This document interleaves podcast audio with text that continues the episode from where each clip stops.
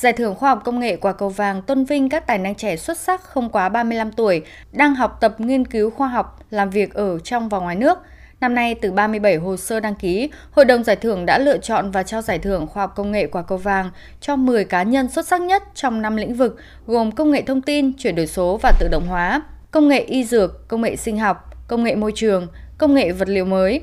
Các cá nhân đạt giải năm nay đều có nhiều thành tích xuất sắc, có các bằng sáng chế, các công trình nghiên cứu có tính ứng dụng thực tế cao. Thầy Lương Văn Thiện, giảng viên Khoa Công nghệ Thông tin trường Đại học FENICA, đạt Giải thưởng Khoa học Công nghệ Quả cầu vàng, chia sẻ. năm năm ở Vương quốc Anh thì làm được tiếp cận với rất nhiều hướng nghiên cứu mới, trong đó có cái việc mà ứng dụng của trí tuệ nhân tạo trong thiết kế tối ưu mạng viễn thông năm G, sáu G. Về Việt Nam thì mình mở rộng cái nghiên cứu của mình nhiều lĩnh vực khác, đấy trong đó có những giải pháp trí tuệ nhân tạo đã được ứng dụng trong các công ty và các bệnh viện. Ví dụ như là giải pháp trí tuệ nhân tạo phân tích hệ số miễn dịch cho người Việt để giúp cho các bác sĩ có thể đưa ra những cái chuẩn đoán kịp thời chính xác nhất, thay vì phải xét nghiệm quá nhiều thông số rất là tốn kém thời gian và công sức, nguồn lực.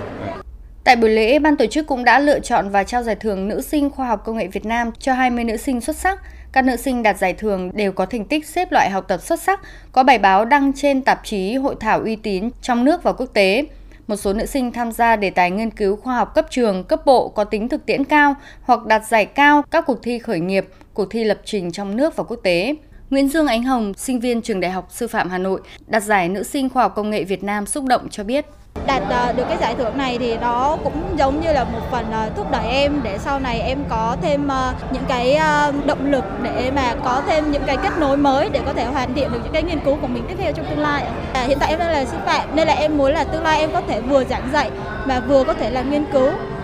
Phát biểu tại buổi lễ, Bí thư Trung ương Đoàn Thanh niên Cộng sản Hồ Chí Minh Nguyễn Minh Chiết mong muốn các cá nhân đạt giải thưởng tiếp tục nỗ lực không ngừng để viết tiếp những câu chuyện đẹp, những hoài bão lớn của mình về khát vọng chinh phục khoa học công nghệ, về trách nhiệm với Tổ quốc, với nhân dân. Đồng thời kỳ vọng các bạn sẽ là những đại sứ truyền đi thông điệp tới những người trẻ về tình yêu, lòng đam mê, nhiệt thành với khoa học công nghệ.